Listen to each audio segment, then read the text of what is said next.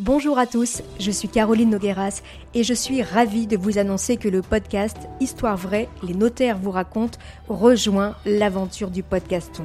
Les notaires de la Cour d'appel de Caen ont décidé de mettre en avant l'association Habitat et Humanisme. Dans un épisode spécial, Maître Philippe Gaudron vous racontera l'histoire de ses clients, Alain et Dominique, un couple au grand cœur. Alain et Dominique ont également accepté de se prêter au jeu de l'interview ils témoignent également dans cet épisode et vous donneront, on l'espère, envie vous aussi de faire un don à l'association Habitat et Humanisme.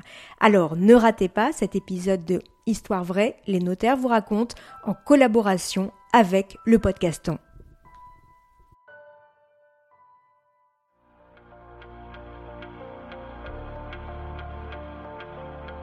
C'est vrai qu'on est un des rares métiers où on a une relation privilégiée avec nos clients, où ils se confient assez facilement à nous. Encore que dans ce dossier, euh, Daniel n'avait rien dit ni à son épouse, mais ni à son notaire.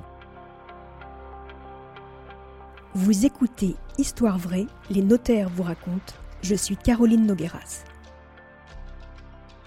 Je m'appelle Hubert Gaudret, je suis notaire euh, sur euh, Val-Frambert en banlieue d'Alençon depuis euh, maintenant une vingtaine d'années, notaire d'un office semi-rural, semi-urbain. Il y a dix ans, je rencontre Daniel et Nicole, un couple concubins. Ils vivent ensemble depuis une vingtaine d'années. Ils se préoccupent de la protection, notamment de madame, puisque monsieur est propriétaire d'un bien qui lui appartient à lui seul. Et se pose donc la question euh, de quoi mettre en place pour essayer de faire en sorte que Madame soit protégée par rapport à cette maison.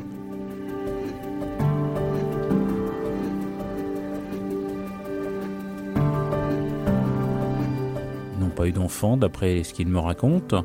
Monsieur est propriétaire d'une résidence en campagne avec 4 hectares de terrain en bordure de forêt. Propriété euh, un petit peu rustique, mais euh, restée un peu dans son jus, mais avec beaucoup de caractère.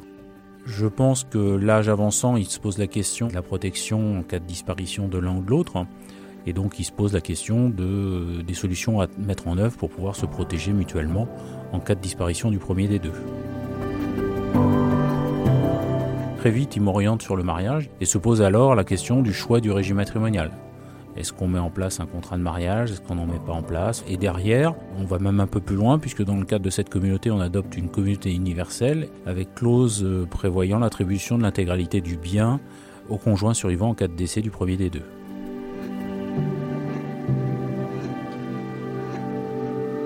Malheureusement, quelques années plus tard, 7-8 ans après, j'apprends le décès de monsieur, qui décède d'une longue maladie, et son épouse vient me voir à l'étude pour régler la succession. Je la sens un petit peu fermée au début du rendez-vous et puis euh, bon, on évoque euh, les circonstances du décès, mais malgré cela, je sens une certaine amertume. J'ose pas toujours poser trop de questions parce que c'est toujours une période un peu délicate, on ne sait jamais trop sur quel pied danser. Donc je laisse le rendez-vous se dérouler et puis au bout d'un certain moment, elle commence un peu à se dévoiler. Elle m'apprend qu'en pratique, son époux avait eu un enfant avec une autre personne euh, au début de leur relation. Et elle m'apprend qu'elle a eu connaissance de cet enfant le jour de l'inhumation de son mari, et notamment en ayant eu accès à son téléphone portable qui révélait de nombreux SMS échangés avec cet enfant.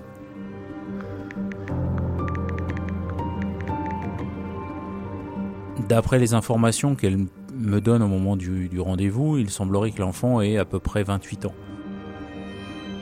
Je me mets à la place de la cliente pour qui ça dû être une trahison euh, extrême, puisqu'en fin de compte, ils ont vécu presque 30 ans l'un à côté de l'autre, et elle n'a jamais eu connaissance de cet enfant, elle n'a jamais rien soupçonné, a priori, alors que l'enfant vivait à 2-3 km en plus de chez eux.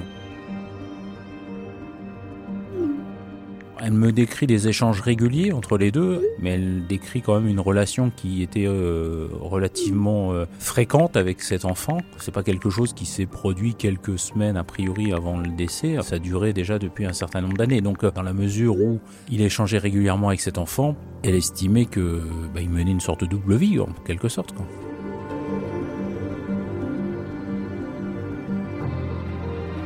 Comprends son amertume et un petit peu sa colère, parce que je la sentais très très fermée également.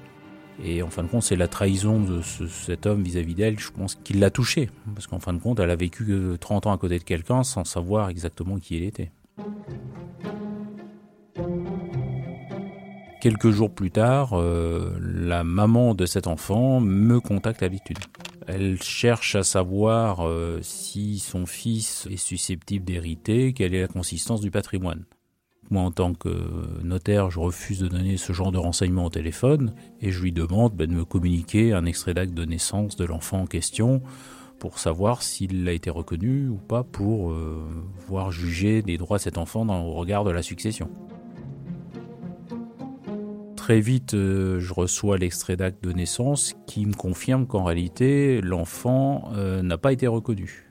Il faut déterminer si euh, d'autres procédures permettent à l'enfant de pouvoir revendiquer sa qualité d'héritier.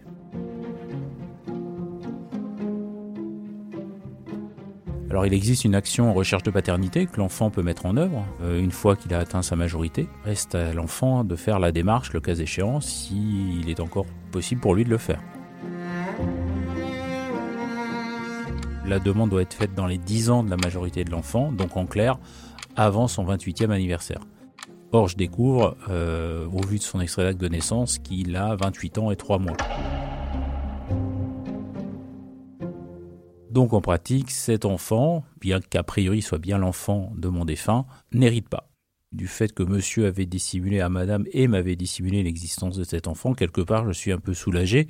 Madame va hériter de l'ensemble du patrimoine, va conserver la, propriété de la maison, des terrains, euh, de l'ensemble du patrimoine du couple. Donc quelque part, euh, ce pourquoi ils étaient venus me voir à l'origine, c'est-à-dire la protection du conjoint, est parfaitement rempli. Après, je ressens quand même une certaine euh, amertume aussi sur le fait d'avoir euh, été trompé, entre guillemets, par ce client.